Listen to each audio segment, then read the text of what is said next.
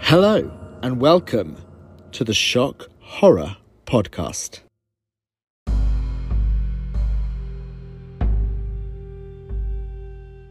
Hello, film lovers, and welcome to the Films I Love Most podcast Halloween special. I can't believe it's been a whole year since we did the last one, but it has. Welcome. I am very, very happy that you could join us today, and I hope that we don't scare you out of your wits too much. But we have got some very special treats coming up for you on today's episode.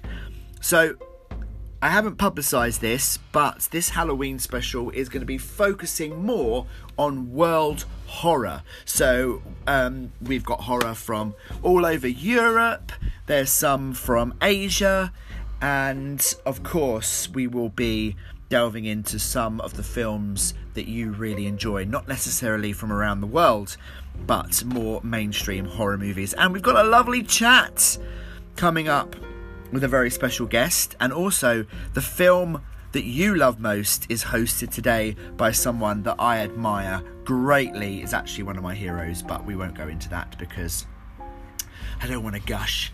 But yes, really, really packed episode for you. Hope you really enjoy it, and happy Halloween!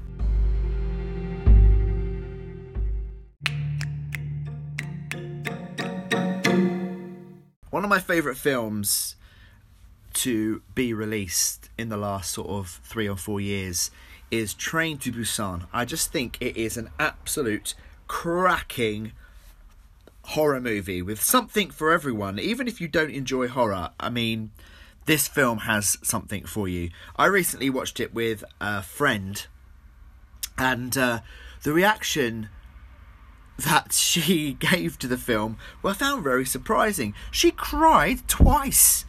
If you've seen Tra- Train to Busan, you'll probably think, well, where, how, when? But yeah, she found the experience very emotional, and it is.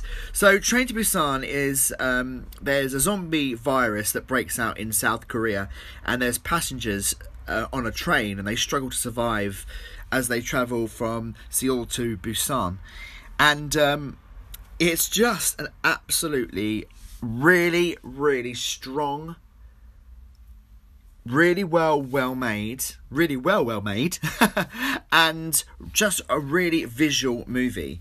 So it's um, directed by sang ho yeon who has also gone on to direct the sequel which we will talk about in a moment. But let's talk about train to busan. So the thing that really impresses me about this film is its pace it really starts off as a very small, intimate portrait of a family in crisis. So you have the main character, um, Seok Woo, who is, you know, a businessman working in uh, hedge funds, I believe. So it, his life is very busy. Very there's a lot of pressure put on him, and he's just divorced from his wife, and he has part custody with his daughter. Now it's his daughter's birthday, and she wants to go and spend it with her mum in Busan. The father has, you know, a little bit of an issue with this, but eventually decides that they will take the train to Busan, hence the title, and go and visit her mother for her birthday. And that is when the zombie apocalypse breaks out and they are trapped on the train. This is literally like uh, lighting a candle in the first scene, but it's very, very quickly goes wrong. And what they do, what the writer does, is really starts to build up the tension. So the writer is Ju Park, and what Ju Suk Park does is starts off very intimate. Then you start to get introduced to the characters on the train and then the event happens on the train, which is probably one of the most disturbing things you'll ever see in a film. And then from that moment, anything that can go wrong goes wrong. and I find that the perfect sort of remedy for a film like this because the zombie genre is so saturated, whether it be in film and television, i.e., you have all of the Night of the Living Dead movies, you have literally all those low budget zombie movies which are just awful to watch, and then you have things like The Walking Dead, Fear the Walking Dead, The Walking Dead World and Beyond, um, Z Zombie, I think there's one called, there's loads of things anyway. It's so saturated that market. So to, to bring out a film and do something completely different with it is no small feat, and they do it here, and it is all about the pace. And you really get introduced to the characters one by one, and, and you really start to like them. So when these horrible events start to happen, you have that sort of close, intimate relationship with those characters, and you want you care about them. You really do. You want to make sure that they, you know, get through this situation unscathed, which obviously a lot of them do not. No spoilers. But it really builds up to the last sequence um, when the train arrives um, just outside of Busan. and the, the build up for those sequences, you know, like you think this one event happens and you think well you know they can overcome that quite easily it's not a problem and then something even more you know catastrophist happens and um, it just keeps building and building upon the fact that anything that can go wrong does go wrong and that really builds the tension. And you really don't know right until the very end who's going to survive and who it isn't. But um, train to busan i think is an absolute classic of modern day. So that brings me on to the sequel. Yes the sequel to train to busan which has not been released yet, I believe, in the cinemas. Uh, but it is going to be released, and I think that they are also going to be showing it on Shudder. So if you subscribe to Shudder, um, you will be able to get to see um, Train to Busan Peninsula. And let's do a quick review of Peninsula then. So, Peninsula is set four years after the events of Train to Busan. It doesn't involve any of the characters from said film. Um, a zombie virus has, in the last four years, spread through South Korea, and four Koreans from Hong Kong sail through the blockade um, to try and rescue a truck that is containing 20 million US dollars.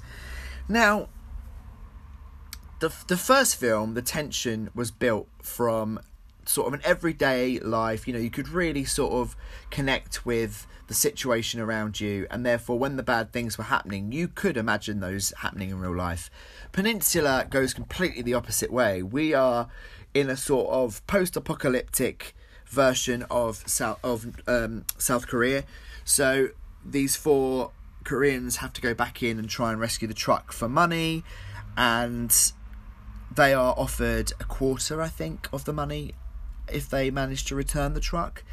But there is a lot of why are you doing this? I mean, obviously, the the area is full of you know the Walking Dead, so why would you put yourself into that position? But they do, and what I liked about the film. Okay, let me tell you what I liked because there's a lot I didn't like. But what I liked about it was is that for the first sort of quarter of the movie, it twists and turns. So you didn't know what kind of movie you were getting for a while. And I quite enjoyed that because, you know, you'd settle down, get to know a group of characters, and then something would happen and that group of characters wouldn't exist anymore. And I liked that sort of, oh, I wonder where this is going. When it sort of settled into itself and I knew where it was going, I was a bit, oh, okay.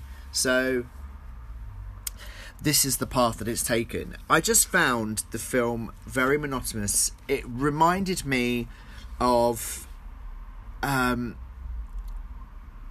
it reminded me a little bit of Escape to, from New York, but Escape to LA. So Escape to New York is a is a classic, blinding film. So if you think of Escape to New York being Train to Busan, and then you have Escape to LA, which is, you know, it it really tries to to be something much bigger, much bolder, um, and with a bigger budget, but it really does not succeed at all because the story isn't there and you don't have the relationship with the characters. I didn't feel at any time that if one of the characters got killed off, I would be emotionally, you know, upset about it because I wouldn't have been. Yet in Train to Busan, literally from five minutes in, I was really caring about those characters. I didn't find that I had much empathy with what was going on in Peninsula. It's also got a huge sort of dash of Mad Max in it, like, but not good Mad Mad Max. You know, not the um, the thumping music and the colours and the, and everything. It's very it's a very dark movie because the characters can only move around at night due to the um, the zombie threat. Um, but I think that it just sort of sucks all of the the threat out of it when you have these cars driving and they're you know smashing through the the zombie horde. And it's it is more about the the human threat than the threat from the um, zombie apocalypse which you know sometimes goes well sometimes doesn't. You know it's like um, 28 days later for the first three quarters of the movie the threat is you know the the dead returning to life, but in the last quarter of the movie, it's the human factor that becomes the enemy. And Peninsula has that from the very beginning. It's you don't really fear the dead, you fear the the living. And even though that's quite a novel idea, it's not really what I wanted from a Train to Busan sequel. It's um, it's the typical scenario of a filmmaker, and it is directed by the same guy, Sang uh, Sang Ho Yeon, and it's a typical scenario of having a successful movie and then getting a bigger budget and not really quite knowing what to do with the budget, and therefore the story suffers. And the story, Train to Busan Peninsula, really does suffer. I actually struggled to make it through. Um, whereas I would have given Train to Busan 10 out of 10, I would have actually given Train to Busan Peninsula about 4 and there were so many sort of situations and scenarios where they could have reintroduced characters from the first film, which would have been a nice through line, but unfortunately they decided not to do that because there was one point I thought that a character was a character from the first one. It turned out not to be, and I was very disappointed by that because it would have it would have created such a more solid character and you would have had more empathy for them. But unfortunately I couldn't care less by the end. Um, that's what it, and that's another point I want to make. I had a very, very, very similar experience with Battle Royale. Battle Royale, the first film, is a classic. It's brilliant. It's um, satirical, it's funny, it's gruesome, and again, the pace of that film is perfect. Battle Royale 2 Requiem, even though I know it had production problems as the director died halfway through and his son took over and pretty much rewrote a lot of the film and made it unintelligible, really. I mean, you watch that film, halfway through the film, you are sitting there going, I have no idea what is going on and what why they are doing this. I have no idea. In fact, I remember watching it for the first time with uh, a partner of mine, an ex partner, and um, sitting on the sofa watching it, and then about three quarters of the way through, just humming the tune to the never ending story. Because that is literally what Battle Royale 2 is like. It is the never ending story or the never ending movie. But I had a similar feeling with um, Train to Busan Peninsula because I about three quarters of the way through, I was like, just just finish, just end now, please. You, you, know, you you haven't delivered on what I was hoping you'd deliver on, and now it's just getting monotonous to the point where I really don't. I hope they just don't make a third one. I hope they just forget the franchise completely, and then Peninsula just gets released and no one sees it, and everyone just holds up Train to Busan as the holy grail of um, Korean zombie movies because it should get that accolade, I think. But yes, Train to Busan, 10 out of 10. Brilliant film. One of the best um, films of that genre probably in the last 10 years. Train to Busan Peninsula? Let's just forget it.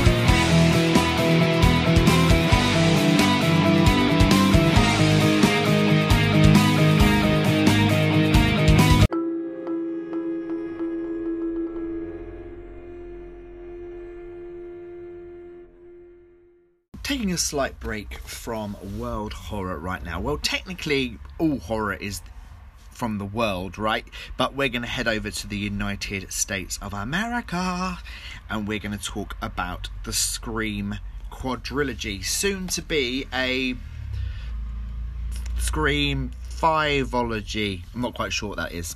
I'm not that smart.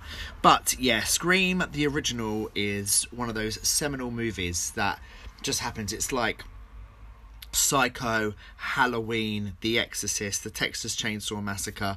It's one of those films that happen and have mm, like huge amounts of imitations. I mean, I've, you think back to when Scream was released, how many films came out because of its impact. You had I Know What You Did Last Summer, My Bloody Valentine, goodness knows how many reboots of um, old film franchises, and things like um, My Bloody Valentine. Valentine was another one. There were so many films that came out around the time of Scream, uh, trying to cash in on its success. But the thing about Scream is that it is one of those movies that really captures the essence of the time and Wes Craven was really good at doing that and really good at the whole meta thing. For example, uh, Wes Craven's New Nightmare, brilliant film, the last film in the original Nightmare on Elm Street franchise, and it completely blew me away that movie because I'd never seen anything like that where it's a film within a film. So you had the original cast of A Nightmare on Elm Street. Excuse me, not COVID. Um, yeah, the original cast of Nightmare on Elm Street, and they were playing themselves in the movie. And Freddy Krueger was this demon who, whilst the A Nightmare on Elm Street films were being made, was kept subdued. But now that the franchise was over, Freddy the de- the demon Freddy had risen and started to terrorize members of the original cast. What a brilliant idea, and it is so well executed. And on the back of that, you've got Scream, which obviously is so meta it hurts. I've just watched all four Scream movies back to back, and the first one is just you know beyond. Even though you know, even now watching it, the the way that it develops the idea of a horror film within a horror film a horror film where everybody knows the rules and you know that they're in a horror film in some ways but and that they have to follow the rules. And i love the sequence um, with randy at the house party when he's sitting around they're all watching halloween and he's explaining the rules of a horror movie to his friends.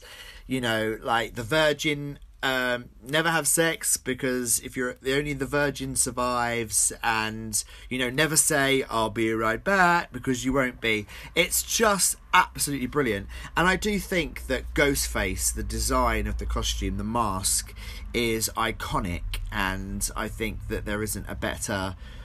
Um, slasher villain out there, really. I think you can look at Michael Myers, but it's all quite bland, whereas the Ghostface scream mask is absolutely fantastic. So, going back to the idea of a film within a film, you have lots of nods to various horror movies in the first one. So obviously you have the television playing Halloween. You have uh, Billy Loomis mentioning, you know, I was watching The Exorcist on cable, and um, you know all that sort of thing going on. And I, as a horror fan, you know, I absolutely loved it. But we can't talk about the first Scream film without talking about the opening. Drew Barrymore, you know, that whole sequence is just expertly done to make the audience believe that Drew Barrymore is the lead character and the lead character in the horror movie will always make it to the end. Well, not this time. She makes it, I think, about seven minutes into the movie before she's killed. And that really shocked an audience at the time because they didn't really expect that to happen. You know, you don't kill off the leading lady seven minutes in. But, you know, a lot of people have forgot that they did that in Psycho. You know, Marion Crane's character, you know, goes into the to the hotel. You think that she's the main character. Janet Leigh is there in all of her glory. And then she's offed in a in a shower sequence, and you know people forget that. So a lot of people always hold up the opening of Scream as this whoa moment, but it has been done before, and. Drew Barrymore is brilliant in that. Just a little fun fact for you here: Drew Barrymore was actually meant to play Sidney Prescott, um, but then when she read the script, she went, "Wouldn't it be more impactful if I was to play the girl that was killed first, and she did, and it worked absolutely brilliantly. So, after the success of Scream 1, obviously there was going to be a sequel, as it was hinted in the first film, you know, don't kill me, Mr. Ghostface. I want to be in the sequel. So, there was always going to be a sequel to Scream, I think, and I think they sort of did have it planned out. So, Scream 2, again, the opening of Scream 2 is fantastic, set in a cinema you know, people are going to watch Stab, which is a film based on the events of the first film. Again, just taking this whole like meta cinematic universe into something completely different. And, you know, the two main characters in that sequence are brutally murdered. Uh, um, Phil and I can't remember who. Who's the other one? Um, Oh my goodness, who's the other person in the cinema at that time? Oh, it's blooming Will Smith's wife, and I can't remember. But um, yeah. Anyway, it will come to me in a minute. I'm having a brain freeze. But that opening sequence of Scream 2 is just absolute classic.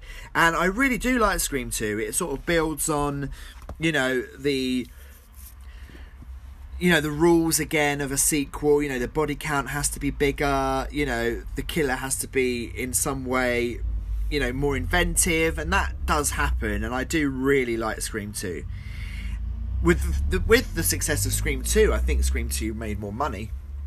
Scream 3 happened.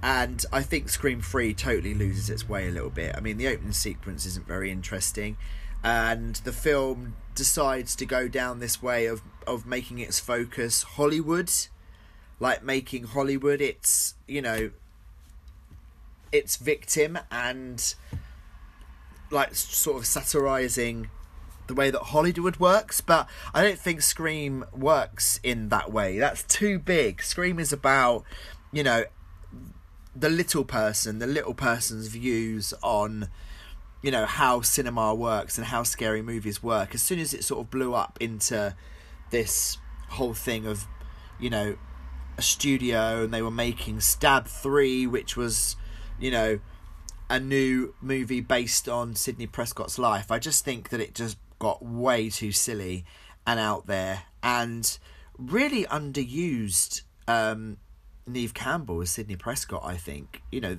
she should always be the main focus, but for some reason in that film, they went down the uh, the comedic route, which I did not favour very much. But then definitely returned to its glory with Scream 4. Scream 4 is actually my second favourite entry in the Scream franchise because I just I just think the idea of returning to Woodsboro, where it all started, like making the the situation again very small and about community, and making it a lot about Sidney Prescott, but then re- introducing some really you know interesting new characters. And i love the way that they even reference to like Sidney Prescott and Gale Weathers and Dewey, you know, the characters from the original film, they they reference them as legacy characters in this reboot. So you had the first one, then the second one was a, was the sequel. The third one it was all about a trilogy, and then the fourth one was all about a reboot. And I think that's just so clever, and I really like Scream 4. I think the script is fast, it's furious, it deals with, you know, it doesn't um, shy away from the fact that it's another entry in a franchise. They even go, "Oh, really? You know, why why would a killer want to make another one? You know, see, everyone knows that reboots suck. Do you know what I mean? So it's really poking fun at itself, and I really really like that. And um, it's really vicious. I was quite surprised. I remember watching it at the cinema, and um, it's a lot more um, violent and gory than any of the three that came before it. I just think that that as the attitude to horror has developed and horror has become more sort of visceral due to things like Hostel and the Saw movies. I think that Scream 4 needed to be a little bit more hard hitting and it definitely was. I was what I watched it the other night and I just it shocked me how violent it is, which is really surprising seeing all the films are violent, but you know like brutally violent and um, thoroughly enjoyed it. what does that say about me? Um, I think it's brilliant. So if I was to put the Scream films in order, I would go number four, Scream 3. Not a huge fan. I give it probably 6 out of 10. Scream 2. Really, really like Scream 2. Have a lot of memories about it. It was one of the first films that I got to see um, as for, like being 15, you know, like around that time where I was allowed to watch a 15 movie. Um, so definitely I'd give Scream two probably about seven, seven and a half out of ten. Scream four, absolutely loved it. I love Scream four, but I'll give it about eight and a half out of ten. And then the first one, it is iconic and it is one of those films that will be studied by film students for years and years to come and has influenced a huge um, majority of filmmakers these days. You can see sort of little things of Scream in a lot of movies that are being made today because the filmmakers of today, you know, were kids back when Scream was released. So it was, you know, one of their guilty like pleasures to watch it. But I do love the Scream franchise, and I would give Scream 1 definitely 10 out of 10. So if you haven't seen the Scream movies, get out there and watch them. They are a blast!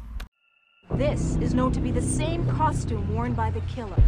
17 year old Casey Becker and her boyfriend Stephen Orth have already lost their lives.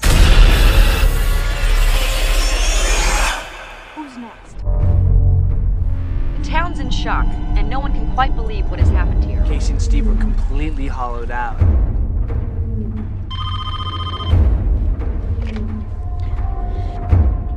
Hello? Do you like scary movies?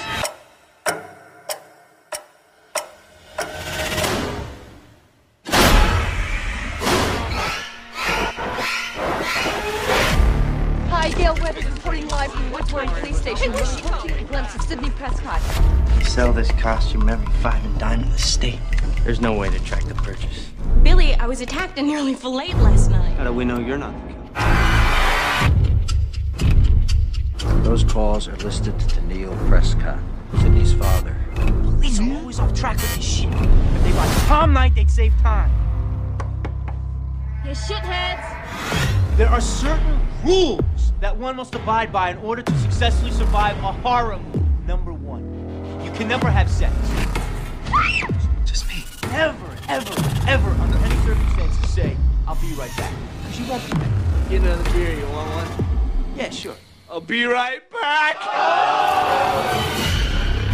Everybody's a suspect! If you hang up on me, you'll die just like your mother. What do you want? I want to play a game.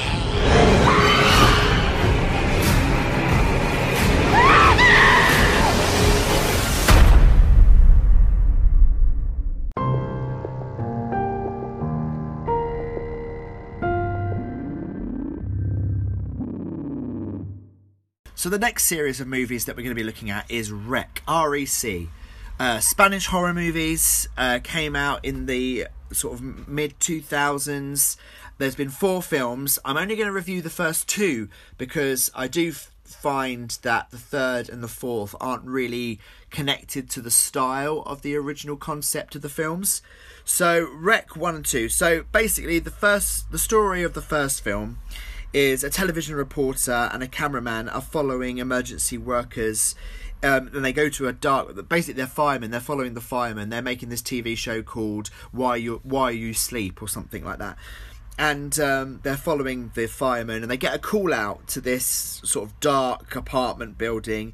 And whilst they're in there, they are locked inside with something absolutely terrifying. And there's a whole lockdown, which you know we are all quite used to these days. But there's a lockdown and they can't leave the building, and you find out that um, people are being infected inside. The residents of the apartment block have been infected with something, and it's causing people to go absolutely bonkers. So people are attacking each other. You know, again, this is could be placed into the zombie genre, I suppose, but as we will learn from the second film, it's not really zombies, but it's all found footage, but um, it's all filmed with quite professional ca- um, cameras because obviously it's a TV show, a film production. So, you know, the the footage is really clear for the first sort of half of the movie until things start to go really wrong and there's a lot of you know running shaky camera action but the thing I really like about Rec is that it really hits its mark quite quickly. So we have a, a setup, we know the characters quite well before we're put into the situation. There's quite a lot of, you know, bureaucracy going on in the first half of the movie as well, which I quite like. You know, like the residents you know, if only the residents knew what they were about to face, they wouldn't be sitting there moaning, going, "Oh, my child's sick. Oh, you know, I need to go outside," and you know, moaning about their their human rights if they knew what was what was about to attack them on floor three. But it really does hit its mark as soon as you get the first sequence of a. Um, I'm going to call him a zombie for the for this part of the of the uh, episode because I don't want to give too much away, but the first time you see one, and from then on, it is almost like gathering pace. You know, it's like rolling something down a hill. From that moment on, it is fast and furious. And the final sequence of Rec, I think, is probably up there with the final sequence of Ringu or The Ring. In the way it is so atmospheric, so creepy, you really don't quite realize what's happening. So therefore, you know, people say that we're always scared of what we don't understand. Well, I think in Rec that really proves that because they all, all they almost leave it a little bit, you know, up in the air, so that you are quite baffled but scared at the same time because the imagery in that final sequence is terrifying and the final sequence of um, Angela being dragged away um, from the camera, which is you know in night vision at the time. You know, it's quite an iconic image of her just going whoosh and being dragged away.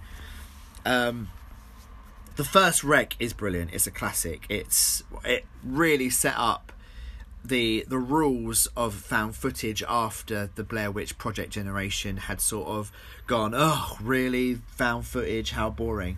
You know, this really rebooted that style of horror which you know echoed in uh, an American remake, Quarantine, uh, Quarantine Two. Don't even bother. And again, echoed down to the point where I think that if it wasn't for Rec, I don't think we would have had the Paranormal Activity series. So a lot of people might think, well, I'm not watching Rec then because they, you know, I hate the Paranormal Activity. But I personally think the the first and second Paranormal Paranormal Activity movies can't speak um, are fantastic. So I'm really glad for that actually. So moving swiftly on to Rec 2. We won't be doing Rec Genesis and Rec Apocalypse, like I said, because they sort of break the rules of what I think Rec should be. Found footage, for example. But um, Rec 2, watched it last night, rewatched it. The thing I really like about Rec 2 is that it it starts directly, like literally 10 seconds after the first film ends, but we jump back in time to some other, you know, the first part of the film is about these police officers that are about to go in and they're with this very mysterious character who is as known as the health inspector and they're about to go into the building. So the moment that angela's dragged away at the end of the first one the police the um the police officers walk through the front door. So that's the timeline, which I think is great. But we do get to meet the police officers in a little flashback at the beginning of the film. So for the first half of the movie, you're following these officers. They're discovering what has been happening in the building. They're discovering the threat. the The camera sequences, I think, are much better in Rec Two. They're not as, you know, as shaky and and jittery. So you can really make out what's going on more. I think in the second Rec film, and then there's little bits that happen during that fir- the first sequence like the policemen discover that there is a group of kids in the building and then halfway through the film the battery runs out on the camera and there then we see um, the whole event again straight from like the beginning but from the kids perspective who break into the building. So we jump straight back and then we sort of see the whole first sequence of the film again but from a different perspective. And i think that works really well because then when they t- the two come together um, in the in the final act you know you know all those characters. So that when the things are happening to them you really are getting an emotional impact which i really like. And it does have a brilliant final twist now, I'm just going to say this. This isn't a massive spoiler, but you do find out in Rec 2 that the people that are infected are not infected like a normal virus. They are, in fact, infected, infected from a source of someone who was possessed by a demon. So when um, people are bitten, it's not a virus that's being transported, it's a possession, which I think is a great idea and also gives the um, the zombies or the demons much more to do. Uh, they speak in scary voices in Rec 2, and I really love that because I do love a good possession movie. So that really uh, tickled my pickle when that happened. When we found out that they weren't zombies, they were demons. And the whole final sequence is a shocker because there was a huge twist at the end that is eventually resolved, unfortunately, in one of the subsequent films. But I think if you stop after Rec 2, you will be satisfied with the story. I think that if you carry on to watch Genesis and Apocalypse, it sort of gets very saturated. In fact, I think in Genesis, um, the plot changes completely and it's very muffled and you don't quite know what's going on. So I think that if you stop after Rec 2, it is a very satisfying cinematic um, experience of the franchise. So yeah, Rec 1, it's an absolute classic. It's about to be released by Arrow Video in special edition in January. So I would grab a copy of that if I were you, if you really want to you know, be a collector. And I would give Rec 1 9 out of 10. I only give it 9 because I think that some of the camera work at some points is not great. And I give Rec 2 uh, probably an 8. Um, slightly marked down um, due to some annoying characters, really. I think the kids' characters are a bit annoying.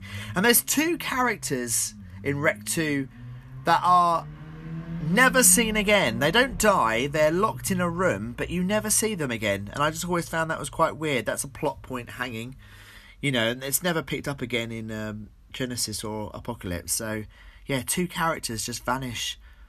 And um, it's almost like the writers just didn't know what to do with them. So they were, oh, we'll lock them in a room and that'll be it. But um, yeah, really, really love the Rec series. If you haven't seen it, give it a watch because it will. It's one of those things, one of those films that really gets under your skin, and you'll never ever forget the first time you saw Rec.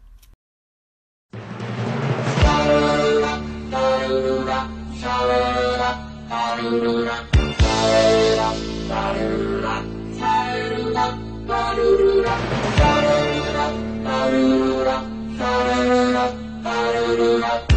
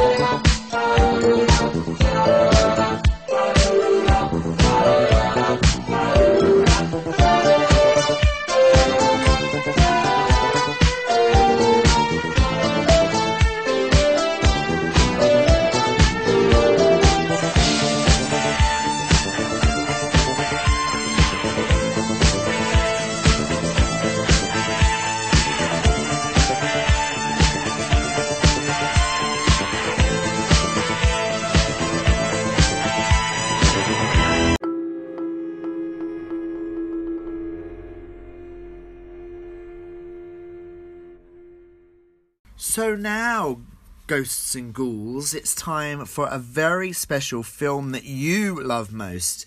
Now, this gentleman has so much respect for me. He is a writer of Doctor Who for Big Finish, the audio company that produce Doctor Who audios and many more. If you do want to go and find something interesting on their website, they also have done adaptations of Dracula, Frankenstein, uh, Dark Shadows. Eh, So if you want something audible to listen to over the Halloween season, then Big Finish is the place to go. But anyway, John Dorney is one of my favourite writers for Doctor Who on audio. He's his imagination holds no bounds, and I am so so happy that he um, agreed to give us his opinion on the horror genre and select his favourite horror movie and talk about it for us today. So, enough of me. Let's hand it over to the one and only amazing John Dorney.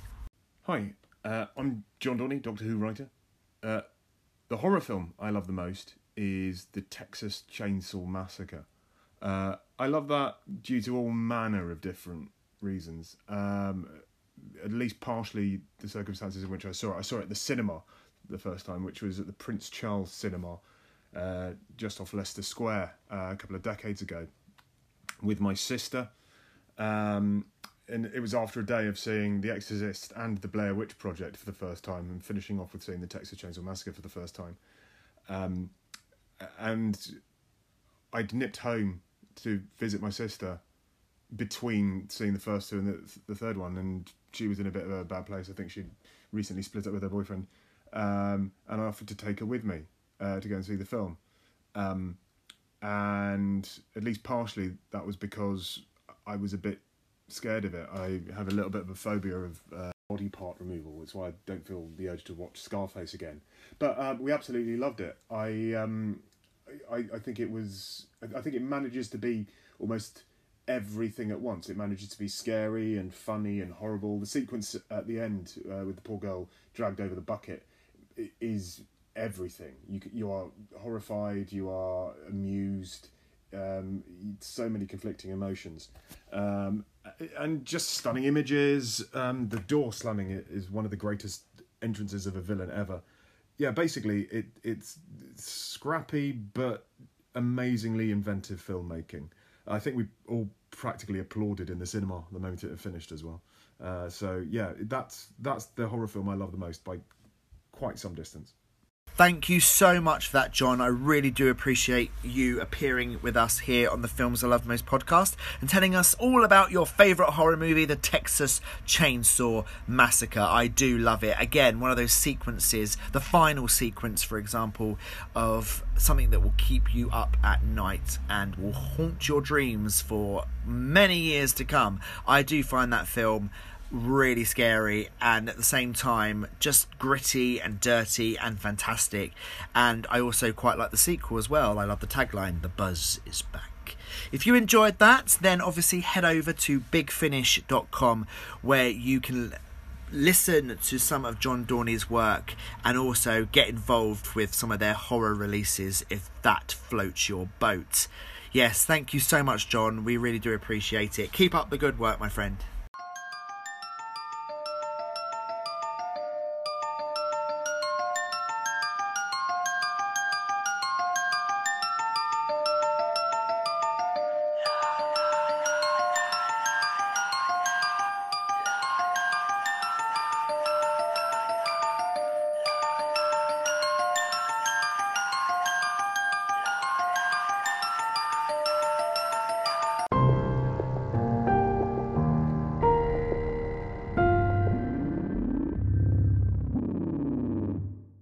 Just a quick roundup of some of the films that we couldn't talk about today. So, if there's anyone out there that is interested in getting into world horror, then there are definitely some films that you should be watching. So, here's my three, well, four massive recommendations for films you should watch.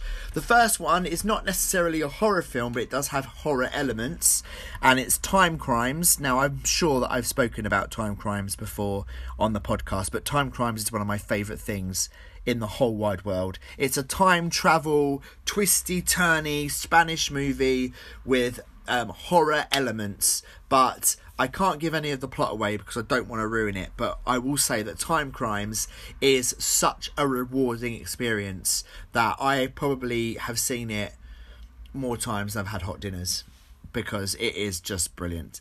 Um, secondly, film that you need to go and watch ASAP is Let the Right One In.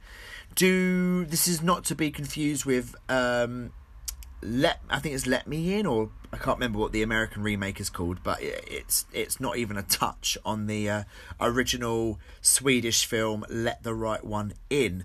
It is brilliant. It's brutal. It's brutal. It's brilliant. And um, when I watched it, I'd never seen anything like it before. A film that so bravely gelled horror and romance together. You know, it's a love story. It is ultimately a love story, but you know, it just so happens that the main character is a young girl who's a vampire. But I do think that this film should be watched by everybody. I think it, it's a really enjoyable film. Even if you don't like horror movies, Let the Right One In has something for everybody. It's like a. It's just a, a truly original film. I've never seen anything like it. It's just one of the most wonderful sort of horror slash romance films that I've ever seen, and I would recommend that to everyone. Um, next film, Tale of Two Sisters. Now, Tale of Two Sisters was um, released as an American remake. I think. I think it was called the the Uninvited. But Tale of Two Sisters has the best jump scare in it. To the point where you know when someone jumps out from behind a door at you and makes you jump, you sort of black out for like zero point of a second, and you're like, ah, you know what happened. But that is what happened to me when I saw A Tale of Two Sisters. It made me jump so much that I thought, oh my goodness, um, I only need to lay down. But what I really love about the, I mean, the, t- the story of Tale of Two Sisters is beautiful and it's about sisterly love, and it has, again, one of the most brilliant twists in a film that, even though I've seen it probably about five times in my lifetime, every time I go and rewatch it, I forget about the twist, and it, not because it's a bad twist. It's just because I think that you know the twist is so devastating that I erase it from my memory to to protect myself. But I I would highly recommend Tale of Two Sisters. All these films I'm talking about you can get on Amazon. So if you've got an Amazon Prime account or if you haven't, just go on there. You can rent them. They are stunning, and of course, number one in the world horror needs to be The Ring or Ringu, as it's known. Excuse me. Ringu. It's it's a film that for me cemented my love for the horror genre. I think the first film I saw, the first horror film I ever saw, like properly as a kid, was Halloween H2O. Now, not a great film, probably one of the better Halloween sequels, but I think that it, you know, if someone said, "Oh, the film that got me into horror was H2O," people be like, "Really?" But Mark Kermode used to do these great um, sort of introduction specials to films on Channel 4, usually on a Friday night, quite late. And I remember he did The Exorcist, he did a brilliant documentary about The Exorcist for BBC, which completely got me hooked. And that was the first time I actually got to see The Exorcist. And that really, like, I was a bit like, this, this genre is for me. I'm really loving this. So he did a special on The Ring, and it was shown on Channel 4. It was the first time it had been shown in the UK. I don't think it was even available on DVD at that point. But I remember watching it. I was babysitting for my younger brother and sister at the time. And I was gripped by it. I thought it was fantastic. Probably one of the first um, foreign language films I'd seen as well. So getting used to watching a foreign language film, reading the subtitles, I found the whole experience really different and alien, which I think really also added to my experience of the film as well and how scary it was. So I'm watching the film, there's some really freaky moments. I'm getting quite, you know, scared, but scared and having so much fun until the final sequence. If you've seen the film or if you've seen the American remake, you will know what the final sequence is. Although I will say that the American version is nowhere near as scary as the Japanese version. So, the final sequence involving um, Sadako and a television set, I was so scared I couldn't stand up. I was glued to the sofa. I've got this thing about people touching me um, under my arms. I really don't like it. Like that's the one thing in life I do not like, and that's people touching like my arm, you know, underneath my arms. And whenever I get scared, that is the first place I protect. A lot of people would protect their head, you know, or you know, but I protect under my arms because I have this fear of people, you know, of touching me there, and I just find it very creepy. Weird, I know, but I sat there with my sort of elbows pressed in tight to my chest, and I was there. The film had finished, and I had probably about another hour and a half until my parents got home to relieve me of my babysitting duties. And I was still sitting there an hour and a half later. I could not get up because the only light on in the house was from the television set. So that would mean I would have had to stand up, walk over, turn on a light, and I just couldn't do it. I was absolutely mortified. And I've never experienced that again in a film, apart from maybe when I watched the Blair Witch Project with headphones. That was another experience we'll talk about another day. But the ring really, really had an impact on me, and I would not be so passionate about horror movies and about that genre if it wasn't for the ring. So I have a lot to thank it for. And yeah, get out and watch it. You can watch it on um, BFI Player. You can watch it on the Arrow Video streaming site that's available on Amazon or available on Apple TV. There are so many places. I personally have the Arrow Video steelbook version of the original film because um, it's one of my favourites and there are some great documentaries on there. So if you really want to go on and get really submersed in the world of Sadako, then go and hunt out the um, Arrow Video release because it is brilliant.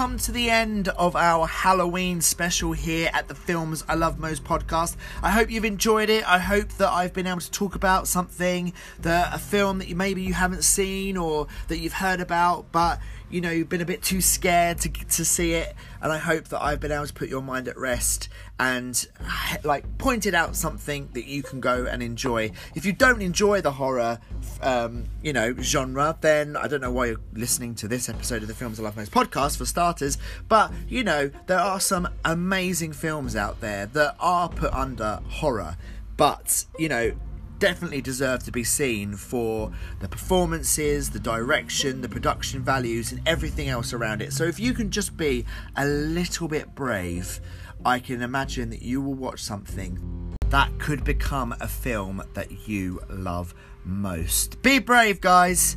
Um, thank you so much for joining us here at the Films I Love Most podcast. And if you want to get involved, that information will be with you shortly. Thank you very much. Please follow us on Instagram, Facebook, and Twitter.